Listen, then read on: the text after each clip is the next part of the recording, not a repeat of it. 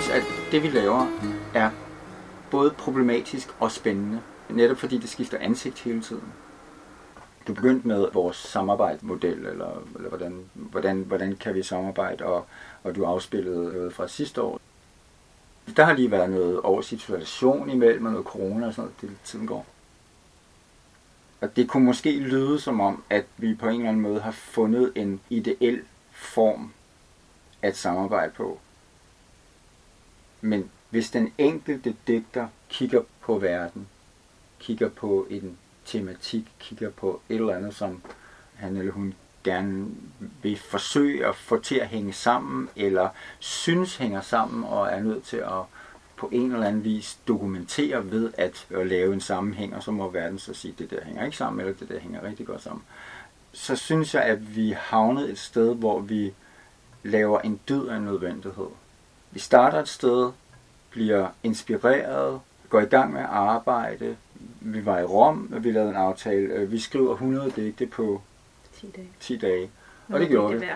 Og det gjorde vi. Sådan nogle personlige ting, som kommer ind, som bliver en del af projektet, og man kan ikke sådan se det på overfladen, men det er en del af projektet. Hvordan kommer man forbi den der barriere, som hedder at tænke for meget over noget, som passer ind i sammenhængen, fordi man allerede befinder sig i en sammenhæng, ikke?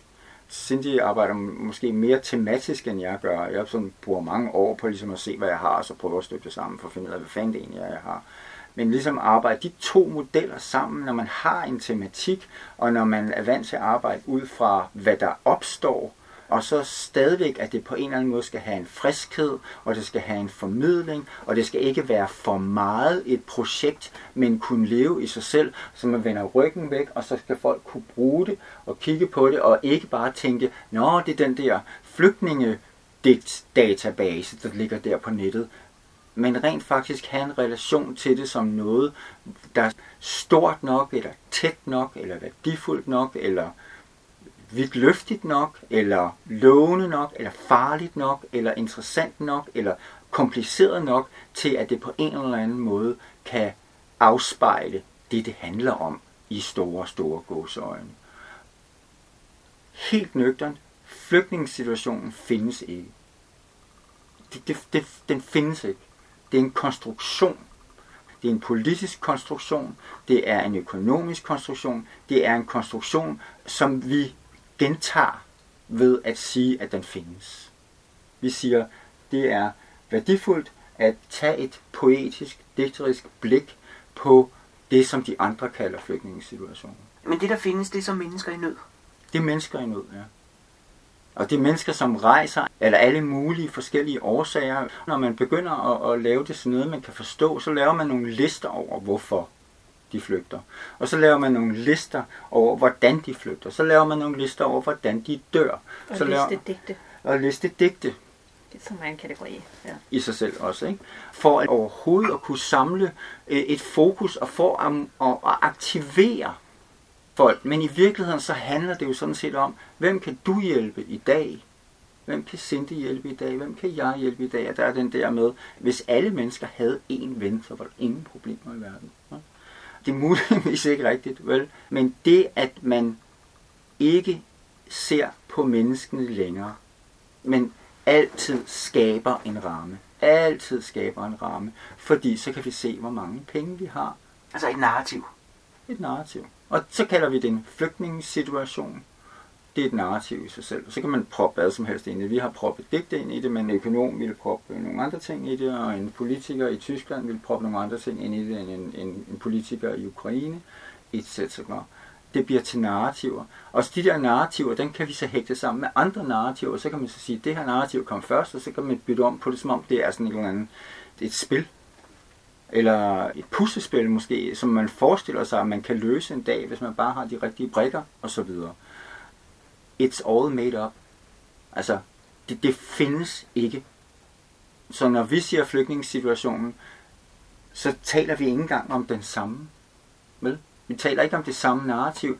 Så, så der, hvor du begyndte med vores samarbejdsvanskeligheder og vores udfordringer med at samarbejde, det handler egentlig grundlæggende om, at vi når et sted hen, hvor vi kan være enige om, hvad fanden det er, vi snakker om.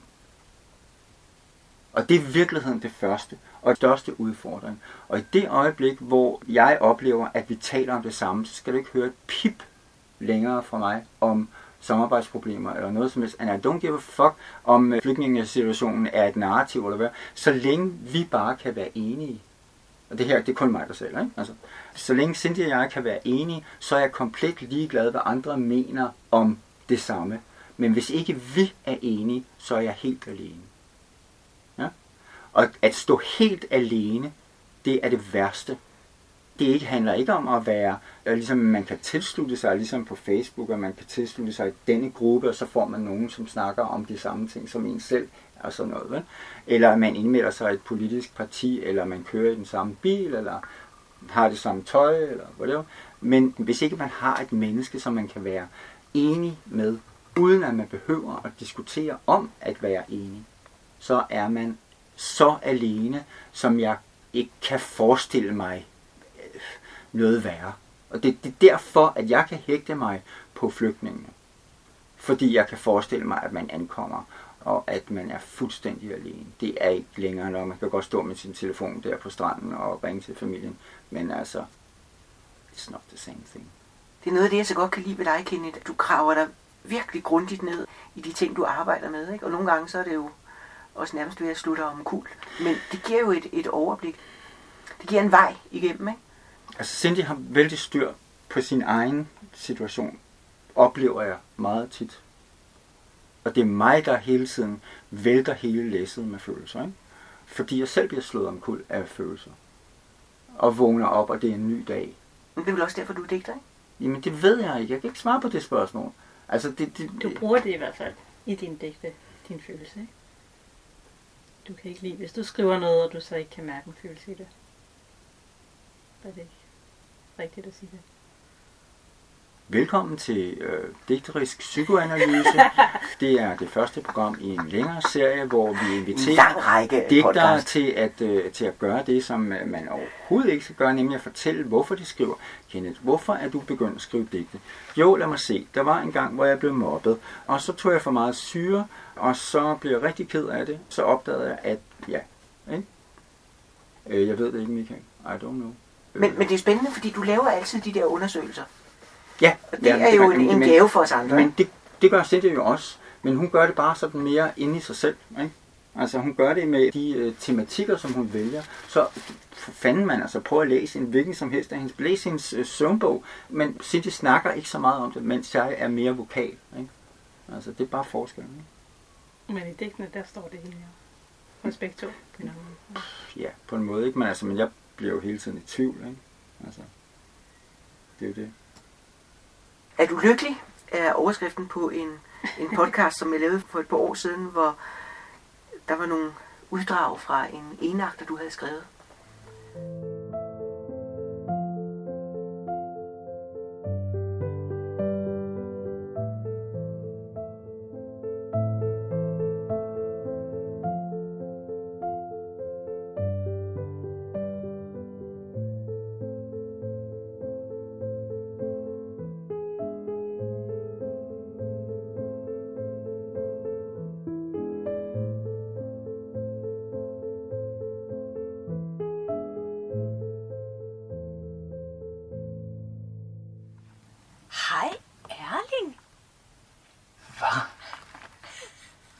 Hej Nina.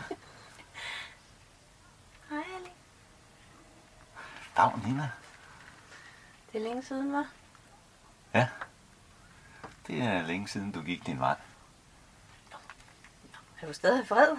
Red mig.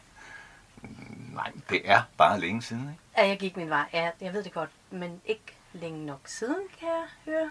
At det jeg skulle have glemt dig. Mm, nå, men øh, Det var ellers hyggeligt at se.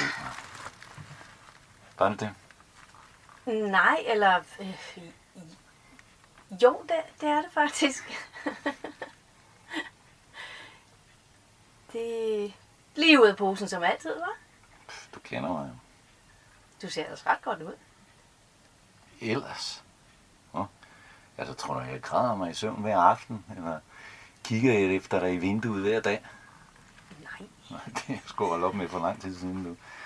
Altså, jeg er ikke god til repetition. Det er monoton islet, du ved. Ej, det er heller ikke hende. Ej, efter 14 dage, så forstod jeg, at du ikke kom tilbage. Mm, Altså, jeg behøvede at... Ja, jeg ved det godt. Du vil gerne have børn. Det er også okay. Altså, se med de øjne, ikke? Altså, jeg vil gerne have, at du skulle være lykkelig. Og, ja, og blev du så det? Det var et øh, uddrag fra din ene akter, Erling møder sin gamle flamme. Det var Trine Runge og Paul Storm. Og det var Mika Filborn, der havde komponeret musikken, der var i begyndelsen. De gjorde det godt. Det gjorde de. Jeg er meget taknemmelig for, at de stillede op. Du stiller altid de der spørgsmål. Jeg er nok meget som ærlig. Altså, ikke så meget small talk. Men folk tænker jo de ting. De siger dem bare ikke. Der er alle mulige konventioner, som forbyder dem at tage lige ud af posen og sige, at øh, jamen, er du lykkelig? Blev du lykkelig? Og det er jo i sig selv et værn. Fordi han siger jo i virkeligheden, jeg blev ikke rigtig lykkelig. Vel? Og jeg savner dig stadig, og tabet er stort. Men han forsøger at komme tættere på det ved at springe en masse mellemveje over. Ikke? En masse small talk over. Jeg tror, at alle tænker det. Det er jo øh, lyrikken, der binder jer sammen. Og det gør den jo på mange måder, udover at I arbejder sammen i, i bogform og i, i værkform, så øh, laver I også øh, Lyrikfestival, eller det er faktisk dig, Cindy, der står for Odense Lyrikfestival. Også i den grad, ja. Øh, ja. Nu har den jo været aflyst, øh, corona aflyst et par år og sådan noget, men, øh, men ellers, ja, 14 år har jeg lavet festival. Hvad har det bragt dig? Uh, jamen, øh, det har bragt mig masser af poesi og masser af sådan øh, møder med mennesker. Altså, øh, Verden. jeg synes meget, at, at poesi er åbninger ind til andre verdener, og, øh, og, og en måde at forsøge at forstå verden på for mig. Ikke? Eller, jeg plejer at sige, at det er min digt er spørgsmål til verden. Da jeg flyttede til Odense for mange år siden, synes jeg ikke, at der skete ret meget sådan poesirelateret i byen. Så var vi nogen, der fik den der idé, men det var sådan meget mig, der, der hurtigt blev primus motor på det. Og, og det blev jo vigtigt, at der skulle ske noget der også poetisk. Og der gik heller ikke så mange år, før det blev til en international festival i det omfang, at jeg kunne formidle til det, og så videre selvfølgelig, ikke? de fysiske begrænsninger. Men det der med at høre poesi fra andre lande, høre digtere læse deres egen poesi op, det, jamen det, det gør bare, at man forstår igen noget helt andet, end som vi talte om før, end fra en avisartikel eller sådan noget. Ikke? Man får mange flere nuancer med, man får helt nye perspektiver på verden, man lærer ting, som man ikke anede, at man ikke vidste. Er det det, lyrikken kan? Det er en af de ting, den kan. Altså, jeg vil nødt give sådan ensidigt svar, ikke? Men, men jeg synes, at fordi at den kan sige noget, som man ikke kan sige i normalt sprog, at den kan sige noget, som er mere komplekst og mere nuanceret og mere sådan... Den kan sige noget, som er selvmodsigende og alligevel er fuldstændig sandt. Og sådan er der mange ting i verden, der ikke er enten eller sort-hvide, men som er begge dele på én gang. Og ligesom følelser kan være totalt modstridende og alligevel sande, så er der også mange andre ting i verden, som kan være sådan. Og det kan poesien på en eller anden måde rumme, sådan, så det bliver indlysende, at ja, selvfølgelig er det sådan, når man først hører det. For mig så er det jo også en slags politisk handling at invitere digtere fra andre sprogområder og andre lande til Danmark. Og selvfølgelig rejser jeg også selv hellere end gerne med glæde til alle mulige lande og læser digte op og møder digtere der. Ikke? Men for at det også skal være her i Danmark, så må nogen jo arrangere det. Ikke? Så det er ikke fordi, at jeg elsker sådan det administrative eller arrangørsiden af det. Men jeg synes, det er vigtigt, at det sker de dage, hvor det sker. Altså, så er det noget af det bedste i verden. Ikke? Det er alle de her mennesker samlet, og de taler om poesi med hinanden. Altså, og det kender du også som arrangør. Det er jo ikke kun selve kernen, det at de står på en scene. Det er også alt det, der så foregår i pauserne og måden. Så at mennesker kommer til at tale om nogle andre emner på, mm. fordi der er det der poesi at samles om, og måden de, ja, pludselig opstår der venskaber, pludselig opstår der nye samarbejder, nye verdener, som hele tiden sådan åbner sig og vælter. Og Ja. Du sidder og nikker, Kenneth. Jamen, fordi et, altså, et moderne ord vil jo være netværke, ikke? Altså at netværke, men, men, men det er så underlød i en beskrivelse af det, der foregår. Nogle gange er det bare at møde dem, som har til synligheden den samme vej ind i verden som en selv. Og nogle andre gange så er det at, at skabe noget, øh, skabe en, en, en grobund, man ikke vidste var der, fordi så år efter, så møder man samme person, og så har man jo været igennem de der ting, som gør, at man kan gå direkte til, hvad det nu handler om. Ikke? Og så vi behøver at stille de der spørgsmål der. Nå, får du skrevet noget? Hvis det leve af det. Ja, kan du skrive det, ikke?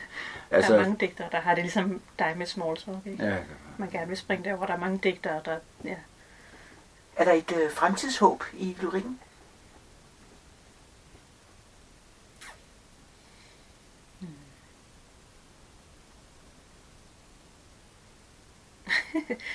Jeg har aldrig været ude for, at, at du har været stille, når jeg har spurgt dig om noget, Kenneth. Det er første gang, jeg har oplevet det. Ja, men altså, det er fordi, men det er fordi, jeg skal sådan lige arbejde mig igennem, hvad der formodentlig er din egen opfattelse af konventionen fremtid, før jeg kan tage stilling til det. Jeg vil nok svare, at der er en altid.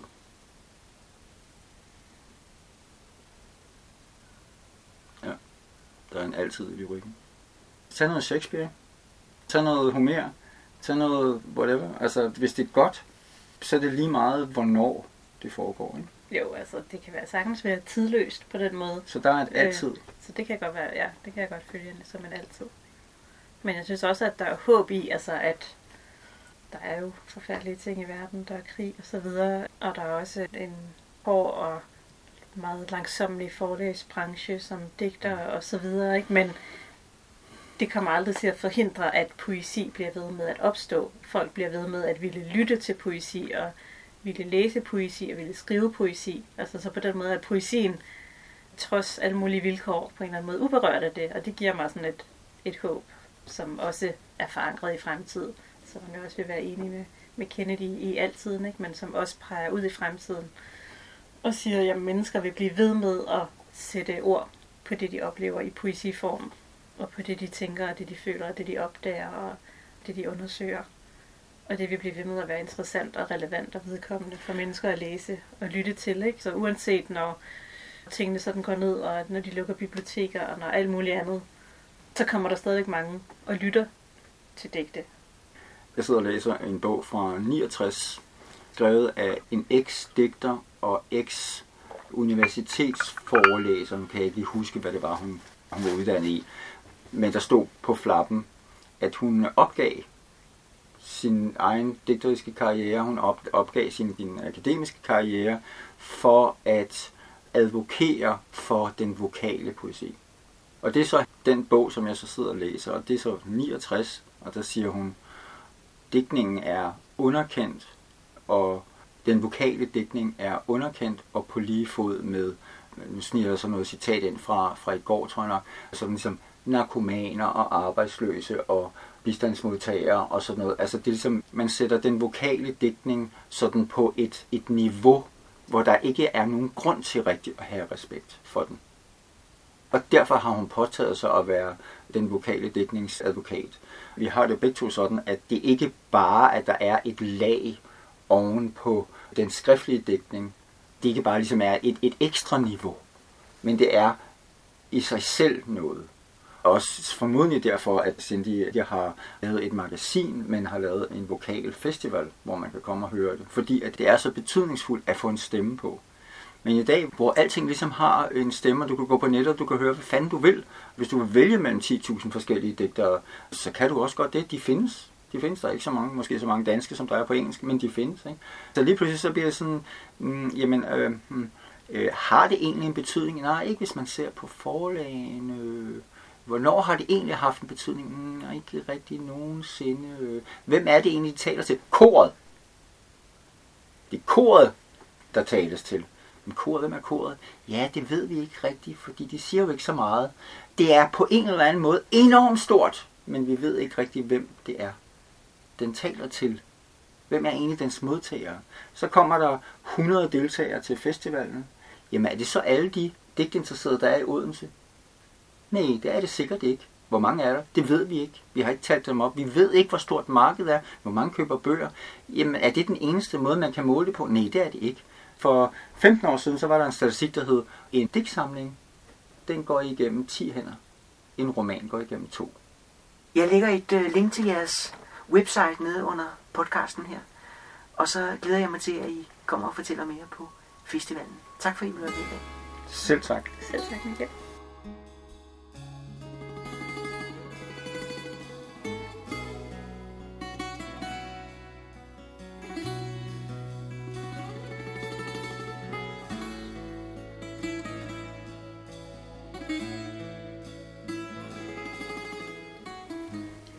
Digte kan forandre liv. Jeg har set det ske, siger digteren fra Nigeria, der også er jurist og politisk aktivist. Digterne er en stamme, menneskeheden en stamme. Digterne taler fællesstammens sag. Digteren fra Vietnam spiller guitar og er inspireret af Bob Dylan. Vi skal have digtene ud på gaden, på skoler og arbejdspladser, siger digteren fra Colombia. Digtene tilhører folket, folket behøver håb. En digtoplæsning kan organiseres på et par timer i Prag, på 3-4 dage i Kroatien og på cirka 7-8 måneder i Danmark. Digteren fra Armenien modtager en særlig pris for at skrive om folkedrab. Jeg gider ikke skrive digte om krigen, siger den bosniske digter, og jeg gider hverken skrive om fabler, heksekraft eller hungersnød, siger digteren fra et af de 43 afrikanske lande. Men så vil ingen udgive mine digte. Mine farver er sort kaffe, blå fisk og rød vin, siger digteren, der hader kulde, som indledende præsentation af sig selv. Og i dag er himlen grå og skyldbetynget. Håber, den er anderledes, hvor du er.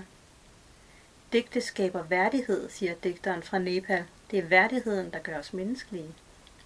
Den belgiske digter udvandrer i protest mod som den eneste kun at få lov at læse sit digt op på et sprog, men bliver dog hentet igen af arrangørerne. Byen skræmmer mig, siger min unge kinesiske oversætter, der også er digter, uden selv at vide det endnu. Skyskraberne er monstre i rustning, der okkuperer vores liv og den tid, vi kunne tilbringe med vores kære. Den japanske digter faster indimellem for at blive klar i hovedet, klar på den tekstudløsende måde. Den kroatiske digter sagsøger en anmelder over en dårlig anmeldelse. Den koreanske digter skammer sig over at arbejde i 7-Eleven for at få økonomien til at hænge sammen. Den sydafrikanske digter er blevet millionær ved at skrive en popsang for Gaddafi. Jeg var drug dealer før jeg blev digter, siger digteren fra Australien. Poesien forener vores hjerter til ét fælles dunkende hjerte, siger den russiske digter. Jeg er altid blevet opfattet som mærkelig, siger digteren fra Indien, fordi jeg drømte om at have mit eget værelse. De fleste indere bryder sig slet ikke om at være alene i et værelse. Det er meget vestligt, det der begreb med personal space. Hver dag går jeg ud til hegnet og læser et digt højt for køerne, siger den svenske digter. De kommer altid hen og lytter. En dag sender den meksikanske digter lyden af en ko i Mexico til den svenske digter, som afspiller det for de svenske poesilyttende kør i stedet for det daglige digt. I Kina er det ulovligt at skrive digte om korrupt politi. Uden forfatterforeningen var jeg ikke blevet ved med at skrive, siger digteren fra Uganda. De har støttet mig på alle måder og vist mig, at kvinders stemmer tæller. Digtere er vigtigere end politikere og romanforfattere, siger digteren fra Bangladesh. Der findes intet mere ærefuldt værv. Jeg orker ikke skrive om identitet, siger digteren fra Danmark. Digtene indrammer mine ar, siger digteren fra Tyskland. Den slovenske digter samler som den første en antologi med LGTB plus digte fra alle lande i Europa. Den franske digter skriver om Grønland og klimaforandringer. Den afghanske digter bliver konstant stoppet for at vise papir, mens alle vi andre får lov at passere. At skrive digte er en revolutionær handling, siger digteren fra San Francisco. I krig taber både bødler og ofre, siger den kanadisk-kuwaitiske digter. Det er en hæslig mur imellem mennesker. Min idé er poesi som angreb på hæsligheden. Lad os gøre verden pinlig med poesi, siger den polske digter, men det er vist nok en fortalelse. Digte er kærlighed, siger digteren fra Cuba. De kan fylde verden med uddannelse, retfærdighed og solidaritet. Jeg er ligeglad med poesien, siger digteren fra Shanghai. Lad os i stedet fokusere på digterne. Jeg orker ikke lytte til nutidens selvoptagede unge mandlige digtere, siger digteren fra den lille skotske ø. Af en eller anden årsag har deres tekster ingen kraft. Det er sexet at skrive i hånden, siger digteren fra Østrig. Poesien er nærværende i alt, siger den kurdisk-tyske digter, i ærnet, der laver ballade, og sommerfuglen på nippet til selvmord. Poesien er et rum uden ejerskab, siger digteren fra Portugal. Ingen kan leve af digtningen på Balkan, siger digteren fra eks-Jugoslavien. Derfor lever jeg i Østrig, hvor det er muligt, men det skaber det dilemma, at jeg er økonomisk afhængig af de samme vestlige institutioner, der har udnyttet mit land i overvis. Den, jeg netop vil nedbryde med mine digte. Min ven er idømt ni år bag træmmer for at recitere et digt, skriver den tyrkiske digter, og deler mit foto af en alvorlig syvårig kinesisk digter foran sit første digt om håb på et blafrende lærred.